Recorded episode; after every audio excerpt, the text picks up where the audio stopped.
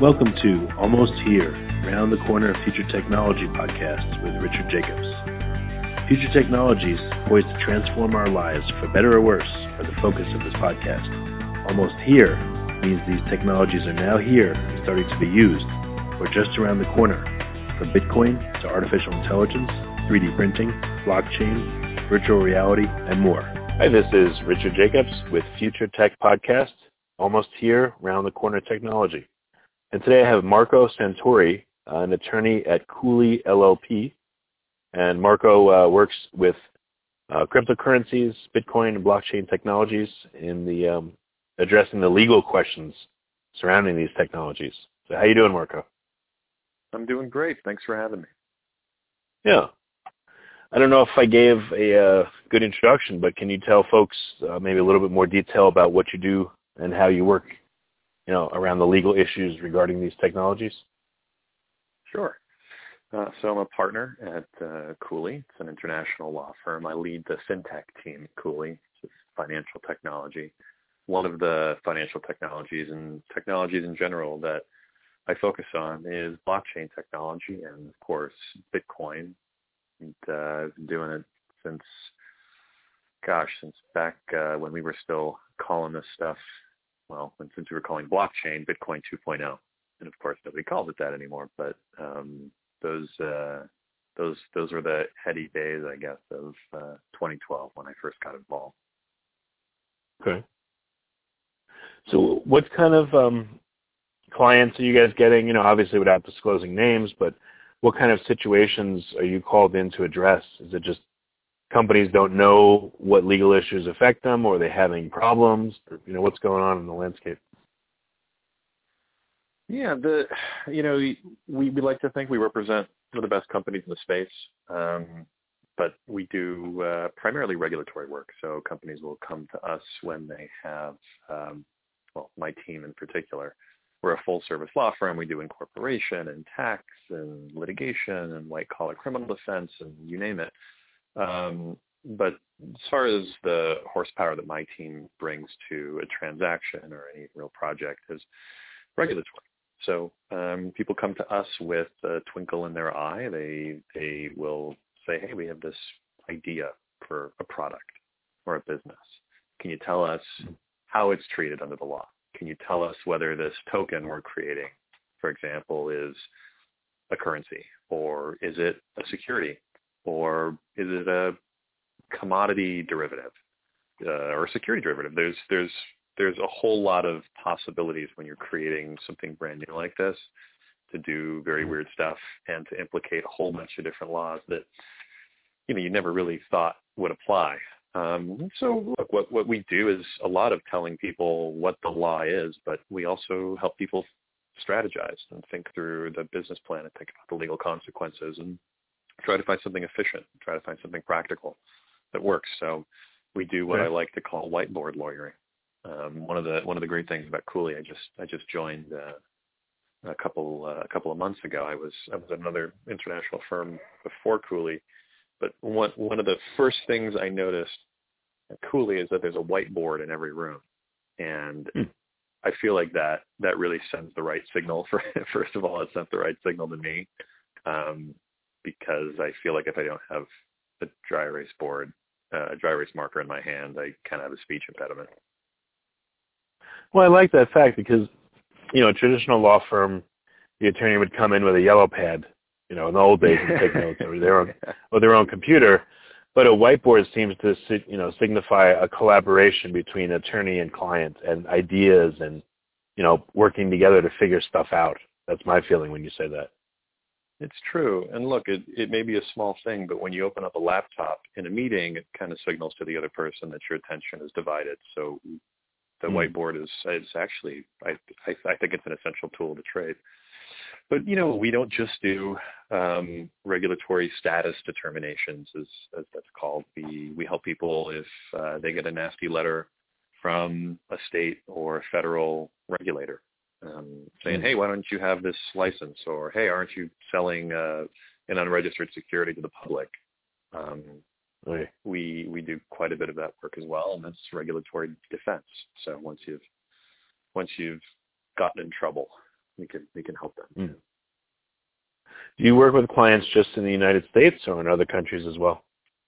Now we work with clients all around the world. So, for example, I'm here. Uh, I'm here uh, in the office of blockchain. Blockchain.info is probably the it's probably how it's, how it's better known to most people in the industry. I'm uh, I'm their global policy counsel, and uh, they're a Luxembourg-based company with offices in London and New York City. So that you know, it's one huh. example. But a lot of our clients are international, and we have offices internationally. We have offices in China and in the EU.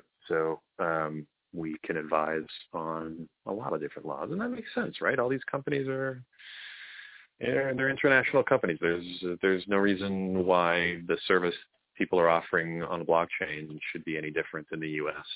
than it is in right. the EU or in the Middle East or anywhere else. Uh, it's just the laws that make that distinction, and that's what we're here for. Yeah, I would guess you're probably encountering three kinds of dispositions, you know, friendly, unfriendly, and unknown in terms of the countries that, you know, are contemplating blockchain and technologies. So what, um, which ones do you consider friendly, which ones unknown, and which ones unfriendly? Maybe just the top few of each. You know, I think that's right, but it's it's it's less of a categorical description and more of a continuum. So in the U.S., the U.S. was really the first country to tackle the digital currency issue. Um, and now it's uh, the first country to tackle the blockchain technology issue more generally. And other places uh, around the world, like Europe and in particular, really the EU, um, they're they they've they've looked at what the U.S. has done. They've learned from our mistakes. They learned from our successes, and now they're just sort of frankly, now they're they're they're catching up. Not in terms of quality, but in terms of quantity. There was just less law in the EU. There were fewer determinations uh, at any given point over the last few years in the EU than there were in the U.S. The U.S. really really took the lead on trying for consistency and trying for clarity. Um, and look, it's debatable as to whether we've achieved much of that. I think that we have in a lot of circumstances and I think that the regulators are to be thanked for that. But there's a lot of stuff regulators have done that we shouldn't be thanking them for. Um, it's it's uh, it's it's been a very long road here in the U.S. And a lot of other countries have, have been watching. A lot of the regulators in other countries have been mm-hmm. watching to see what we've been doing. Um, there's been some good stuff coming, particularly out of the UK. I think they're they've generally taken the right approach. Um, we have uh, still sort of an enigmatic approach from places like Russia and China. Um, some countries in Africa have been pretty unfriendly to the technology in general. Right. Um, and South America, I think a lot of people still have their eyes on the countries in South America, wondering, you know, what uh, what direction it's, uh, what direction regulation is going to take there, given the, the pretty obvious applicability to some of the problems that uh, are plaguing those countries financially. Yeah. What what if uh, so of the countries that are uh, currently unfriendly towards um, digital currencies? Are you saying that's just spurring the adoption, or are you saying that that's uh, really putting a damper on people doing that kind of stuff? No, you know, I think it, it, it I think it puts a ceiling on the speed at which adoption can occur. I think that it's sort of a lot of lost opportunities when a government is lines up in um, in adversity to something like this. Uh, if you know, here in the U.S., we've had robust development trying to catch up and keep up, I should say, with the development of the technology from a regulatory perspective. Um, and frankly, the federal government has taken a measured approach. The states have taken measured approaches. Um, but when the government speaks out against digital currencies, it's it's it's all too often done in an ill-informed way and sort of a blanket statement way, and that's usually the case um, because the people making the statements don't have a lot of experience with digital currencies, and they have to, and that concern usually gives way to the fact that they have a consumer protection mandate. And yeah, maybe they don't get it 100% right when they send out the warning for digital currencies, but at least they warned the populace. At least they got people thinking. At least they hmm. raised people's defenses from their perspective. This is this is how they're thinking. Um, but look, this is this is the real world, and that has negative consequences. So I I think that it really does put a ceiling on the speed at which adoption can occur in a country. Those are the ones that are forward thinking and you know not just assuming this is the wild west and they're going to do whatever they want and to heck with the governments, you know. Um, so you know, I think I missed the first part of that question. If you can oh, I, you know, sure. Yeah, what I was going to say is, um, do you in so in this space, do you see most of the companies are cognizant of the fact that yes, laws and regulations will apply to them, and are they coming to you first? Or are you seeing that are there still many companies that are just like, hey, we're going to do what we want, and we don't think the laws apply, and you know this is an unregulated space, and we're just going to go and do stuff first and ask for forgiveness later. I got to say it's about half and half. Um, really about half and half, and the stereotypes that you think might apply actually do apply. We, I mean, I don't know of many companies at all, many young companies, startups uh, at all that are based on the East Coast that have um, taken that have taken the beg for forgiveness, don't ask permission approach.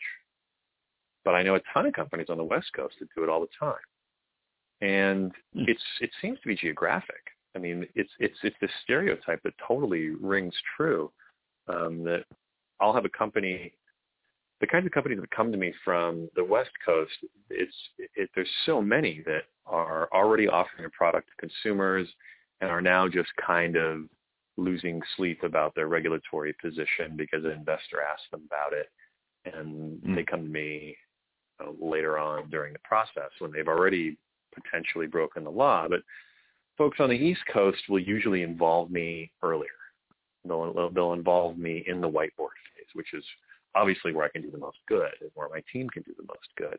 Um, but you have to weigh that, of course, with market timing and all of the MVP rocket ship vocabulary that people love using um, when you're when you're a young company. Um, what are some of the um, maybe the top three or four issues that tend to affect um, you know digital currency companies or even just pure blockchain companies that are offering tokens that, you know, are really not for um, a store of value. Yeah, if so, if if you're talking about app coins, it's it's something that we have a lot of experience with. It's it's it's one of the areas of technology that's very close to my heart. I think there's a lot of good there and a lot of possibility there, but I also see a lot of bad stuff happening in that space.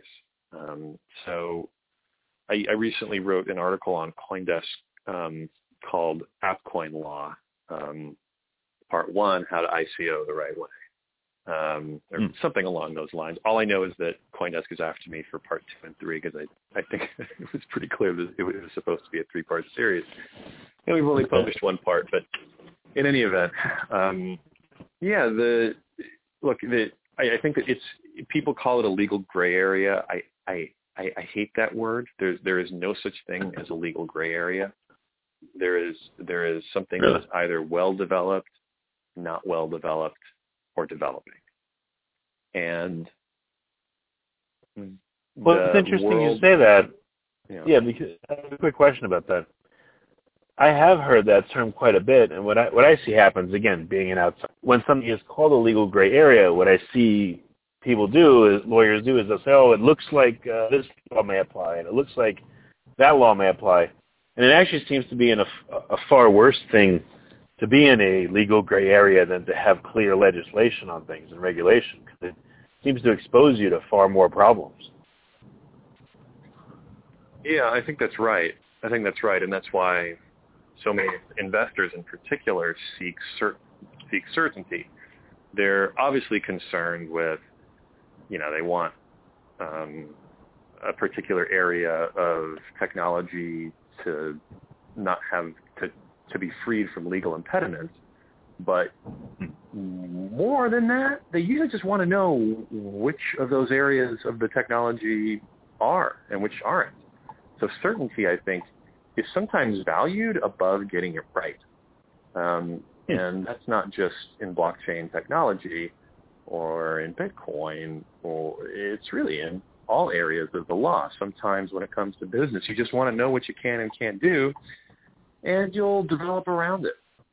Um, right. And that's, you know, that's that, that's that that's absolutely the case for a lot of the people I work with. Um, but yeah, look, um, app coins are, are are an area that I do a lot of. I, I've been doing a lot of work in recently.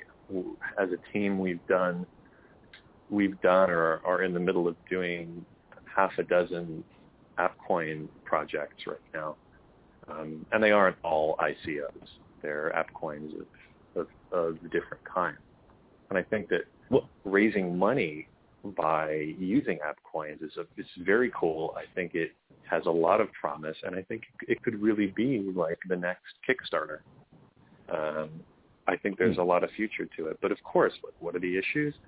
Securities law issues. Obviously, those are the first and most uh, first and foremost in people's minds when they think about selling their app coin to try to raise money because they're trying to raise money. So of course you think about the securities law. That's fine. But there's all kinds of ways to raise money. And just because you sold something before you had a product doesn't mean it's a security. That is a that is lazy armchair lawyering. Um, sometimes it does. Sometimes it does, and that's why and that's why you've heard a lot of commentators and you've seen a lot of commentators come out against app coins in general and just dismissing them as a class. Um, I don't think that's crazy. I do think it's wrong. I think it's I think it's it's it's just lazy analysis uh, most of the time. But look, some of these things are scams, and some of them are trying to sell securities and raise money from the public. That that's just the way of the world. Some some things are good. Quick question. Yeah, quick question for listeners. What what are uh, some examples of app coins, just so it's clear? Sure. So app coins are cryptographic tokens on decentralized networks um, that give the holder of the coin or the person who has control of the coin by knowing the private key um, and the address on the network. Uh, it gives those people some kind of right or power right on the network, power in the real world, uh, to affect change on the network. So in the case of REP, um, uh, Augur rep token, Augur, yeah. reputation token, uh, reputation tokens. Rep tokens um, permit you, they give you the power to resolve prediction markets that are built on top of the Augur platform. Um, and they also come with, in order to, in, in addition to those powers, they come with some rights. You get you if you resolve, for example, again using Augur, if if you resolve markets correctly or with the majority of the people who are resolving markets, you get more rep. If you don't, you lose your rep. Um, mm. So app coins have some kind of power uh, or and oftentimes obligations that come along with them. Um, and you can compare that to something, and I, I, I won't name anyone in, in, in, particular, but you can compare an app coin like that, a true app coin is like that, to one of these coins that really doesn't stand for any power on the network or some trivial um, some trivial power on the network, some nominal power on the network, and really all it does is entitle entitle you to payouts as that company makes money. Mm, Are those okay. bad things? Well, you know, it de- it depends on on your morality, but I can tell you what the law says. The law says those securities, things like that, that are structured really just so that they can they can stand for some right to future profits in the company, that thing has been a security for hundreds of years. Certainly right. before Bitcoin was a thing, before Bitcoin 2.0 was a thing, before blockchain technology was a thing. So, well, it makes sense eh, because it, it resembles a security. It smells like one, tastes like one, so it, you know, it probably is. Well, look, that but see that that's exactly the kind of analysis that I warn against. I, that that that Oh, uh, okay. look and smell that that that that that smell test kind of attitude is I think it's I think it's FUD. I think it's it's the kind of thing that inhibits growth in the industry. I think it turns a lot of people off that it shouldn't be turning off. There is a there is something called hmm. just to check myself. There is something called the family resemblance test, but it doesn't apply to these kinds of potential securities. Gotcha. Okay. All right. So there's potential securities issues. What other issues are big ones in the space? How about, you know, are you a money transmitter? Um, you know, what other top issues do you see Yeah. companies in this space face? Look, there's there's it's it's really the trifecta of what we do. It is the securities issues that we talked about. There's the money transmission issues, which people have been talking about since Bitcoin. Right? Am I accepting and transmitting funds as a business? And then there are the um, commodities issues, which which are just coming into play now, where people can do all kinds of cool things with commodity derivatives, swaps, options, futures, forwards, Hmm. all those things that folks at CFTC are very familiar with, the Commodity Futures and Trade Commission. Um, and folks on the financial markets are relatively familiar with. The people in Bitcoin are usually not. Um, and I can name a few more. That, that's that's that's really the, the core of the issue: securities, money transmitters, or money securities, money services, and commodity derivatives. Um, of course, there's Right. taxa- there's taxation issues, right? The Coinbase saga that's unfolding right now is one of those. Um, there are there is is an example of that, I should say, um, of, of the tax issues. In addition to that, there's there's state consumer protection gambling law issues, gaming law issues. Um, Really? These are the kind of things that we deal with. People who are doing new and cool and innovative things often run up against really old laws that were never really meant to cover this stuff. Hmm. But you know, you have a young pro- a young aggressive prosecutor who wants to make a name for himself and he's going to stretch those laws to cover these things. Um, it's it's it's something new every day. Well, let's focus for a few minutes on the CFTC stuff, you know, options, futures, et cetera. You know, there's been talk of a Bitcoin ETF. I haven't heard much talk of options on cryptocurrencies, but, you know, where are we at with that in the space? Is it possible? Is it coming soon? Is it way off in the future? You know, what do you, what do you see? Well, we have derivatives on top of Bitcoin right now, so that's an easy one. Right? We we- we have licensed swap execution facilities out there now that uh, are authorized to sell options to the public. Um, there are there I I should say options and also some margin products to the public. Um, there was a saga recently with Bitfinex um, that w- mirrored those issues. They were debating settlement times and, um, and the other sorts of things that come into play with, with CFTC regulation. Um, so Well, margin have- I've heard about a bit, but what about um, options products? Who who do you know in the space that's doing options, and what do they look like? You know, I can't name any offhand. Certainly none that I could I could talk about publicly. But um, I mean, look, the idea is that you can enable synthetic exposure, and now we can kind of shift into into the non-Bitcoin assets with a smart contracts platform like Ethereum, um, or maybe Rootstock on Bitcoin one day. Um, you can enable synthetic exposure to pretty much any asset you want. And you might cover that exposure, right? You might actually have the asset and and you can um, you can hedge your exposure, but maybe you don't want to. Many maybe you just want to gamble. Really, for the first time in history, you don't need any intermediary to settle that transaction. You can just you can just do it using an Ethereum contract. Okay. Any other um, issues in, in the options, futures, and you know, ETF space that are coming that are important? Well, the ETF's right is a is is a, is a security, um, right? And that's that's that's an SEC issue. You know, the SEC has kicked the can down the road on this, which I don't. I find it hard to judge them for. It's it's it's a complex decision given their mandate. Um, mm. But yeah, look as far as the as far as commodity futures go, um, the Commissioner Giancarlo now acting chairman, I should say, Giancarlo uh, of CFTC, has been very, uh, very clear about his first do no harm approach.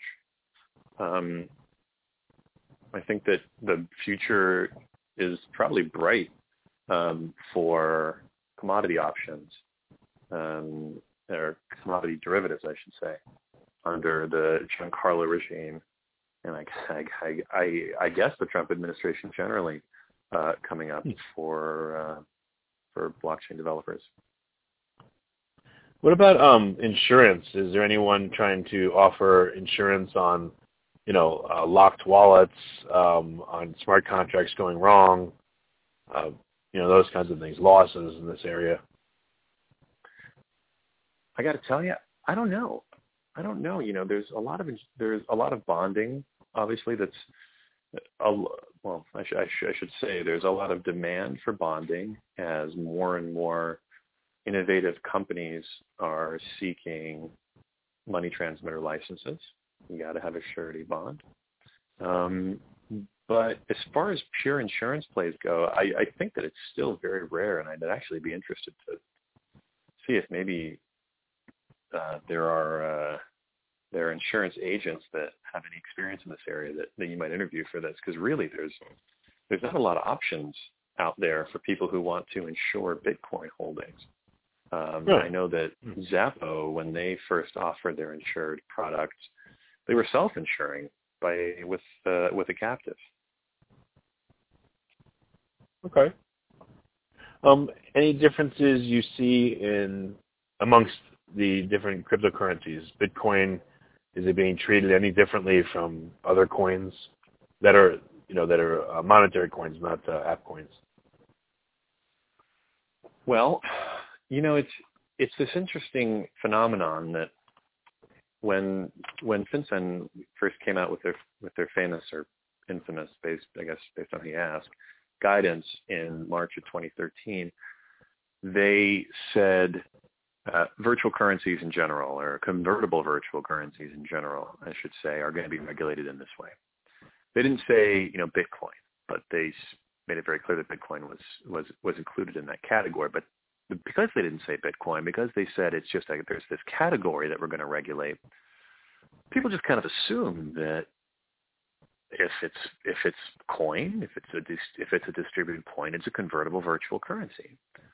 But that is hmm. yet to be tested in any court. So hmm. we actually don't know whether there are any other vir- convertible virtual currencies besides Bitcoin. I think that FinCEN probably has would would would say that there are, but we don't know. And so that's what's hmm. one of the nuances that right now that, that, that comes into play in pretty much every money transmitter analysis I do that that is not that, that involves some other coin beyond Bitcoin is that you know people will build a new coin, but it, it won't actually be exchanged for goods and services. Maybe it won't be used as a currency, but it will be used as a store of value. Maybe it's it's the weirdest thing. I just had this project the other day where a coin was a unit of account but it was not a currency, and it was a store of value only for up to 30 days. Um, hmm. And it just there's so many bizarre permutations on the on the theme of you know what is funds for the purposes of the Bank Secrecy Act that you can't just do that again lazy armchair lawyering and assume that because it's like Bitcoin it's a convertible virtual currency and it's and it's regulated hmm. like that. Interesting. Okay. What? Why is there a gulf between um, crossing from fiat to crypto and crypto back to fiat, and it seems to be so much less of a problem going crypto to crypto? You know, it, it seems like there's a moat and you have or a chasm, and you got to cross into this new world that's that's crypto and come out of this world, and the regulation seems to uh, be harder when you do that. So that it's a great point, and it's and it's an, and it's a distinction I have to make probably at least once a week. That the regulations aren't any different. If you if you read the the guidance um, closely, the guidance from FinCEN closely, it's very clear that convertible virtual currencies like Bitcoin are treated the same as real currency, as they called it, you know, U.S. dollars, government currencies, um, hmm. under the Bank Secrecy Act. Treat them the same. And so legally, there there really is no chasm. There is no moat. But practically, well, of course there is. If if if I want to change my um, you know my ETC into BTC or into Dash or Monero or whatever it is, I can go to any number of websites and just exchange it. Sometimes I don't even need to log in or sign up. Right. Um, we we represent one of those websites. Um, but if I wanted to buy some Bitcoin with real do- with with with dollars with with government currencies, well then it's yeah. a whole production. You know, then it's a whole production. Then I have to I have to un- undergo what's called CIP, Customer Identification Protocol, which is just the first leg of what everybody knows, KYC, Know Your Customer. Mm. Um, yeah, practically speaking, it's it's a hassle. And you know, look, the the laws are set up for specific reasons. And they they control for certain risks, and they require that kind of thing. But the but reason why? why, yeah. So yeah, so the reason why is not so much legal. You could you could do it either way. It's commercial. It's the banks. It's because banks are required to take a risk-based approach. And every time their regulators come through the door and open up the bank's books, it's usually FDIC is usually the regulator that does this. They open up the bank's books and they point at accounts. And they say, oh, here's an account. It's for the hot dog. It's for the taco stand down the street. Ah, mm. Risk risk is medium, whatever it is. Here's another account. Oh, it's for a Bitcoin exchanger. Oh, well, that is ultra high risk. We want to see all of your onboarding policies and procedures. We want to see this. We want to see that. And they dive, dive, dive into it. It's an easy target. It's a big, it's, it's, it's a big hairy mole on the face of these banks' balance sheets. And so mm. the banks pass that, all those requirements on to the customer. And so that's why there are only, I don't know, maybe two, probably just one bank in the whole country with um, with with robust onboarding uh, policies and procedures active uh, in onboarding Bitcoin companies. So it's banking. Okay. It's because it, it's because at the bottom of the value stack there's a bank, and that's what makes it so hard to get into and out of the financial system, or each financial system, I should say. Huh. Yeah, because this manifests itself in, um, you know, there's plenty of websites where you can trade crypto, and very few that will let you, you know, use, um, for instance, in the U.S., U.S. dollars to buy Bitcoin or Ethereum or those kinds of things, or sell into them. Yeah, no, that's that's absolutely right. That's absolutely right, and it's and it's it's ironic I don't know if that's if it's tragic irony or poetic irony. It's all these different kinds of irony. You can you can you can consult Alanis Morissette on it, but the idea is that the only the the real impediment with getting into Bitcoin isn't Bitcoin. It's it's getting out of the financial system that Bitcoin is supposed to allow you to get out of. Um, so it's hmm. it is it is ironic. You yeah, but what I haven't seen is, you know, for instance, U.S. dollar to buy Dash or U.S. dollar to buy most of the cryptos. It seems like Bitcoin is the one that is probably one of the only channels to get into the crypto world. Um, do you think it's going to be very unlikely that banks will even want to have the headache of dealing with a whole bunch of different, you know, cryptocurrencies and allowing you to go in and out of cash with them? Um, well, I mean that's that's the emergent property of all this. The Bitcoin becomes the bridge currency, and mm. it's it's not the U.S. dollar anymore. Um, the it's easy to go from Bitcoin to all these other currencies, which admittedly have very small market caps and very very little sway over the market in general, over the financial system in general. Um, but Bitcoin becomes the more fluid currency. It's the more flexible currency. It's more widely it's it's it's more widely able to translate between other currencies. Yeah, do you think that um, that's going to change anytime soon, or it'll stay the bridge currency, and you know the other cryptos are just going to be kind of also rands, and they're going to be dependent on Bitcoin to to link them to the you know the government currency world? I have no idea, and if I did, I would be day trading crypto all day instead of handing out legal advice. Very good. Well, I have to ask. These are the things that I notice, and you know, not many people seem to talk about it, or nobody does. So that's why I bring them up. All right. Um, I probably won't ask you any more questions. I think I've questioned you to death.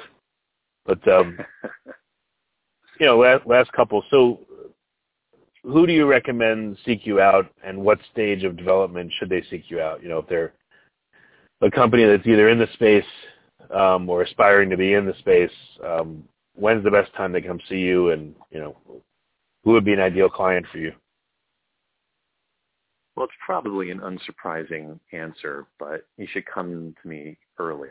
You know, I'm not like a plumber where just to show up it costs you, you know, whatever, however much your your local plumber costs you. You know, lawyers pretty much will, you know, will will will talk to people who need help, and that's that's what we do. We we come we we we can give gut checks. We can do give sort of a finger in the wind answer and we don't charge you for it. You know, it's it, there's really no reason not to call a lawyer early. Um, there's plenty of reasons not to pay a lawyer early. I mean, sometimes you, you you just don't need to. In fact, most of the time you just don't need to. But it's a it's a you know it's a free conversation to have with someone who's been down the road a hundred times. So the question, the answer to the question when is early, as soon as possible. Um, okay.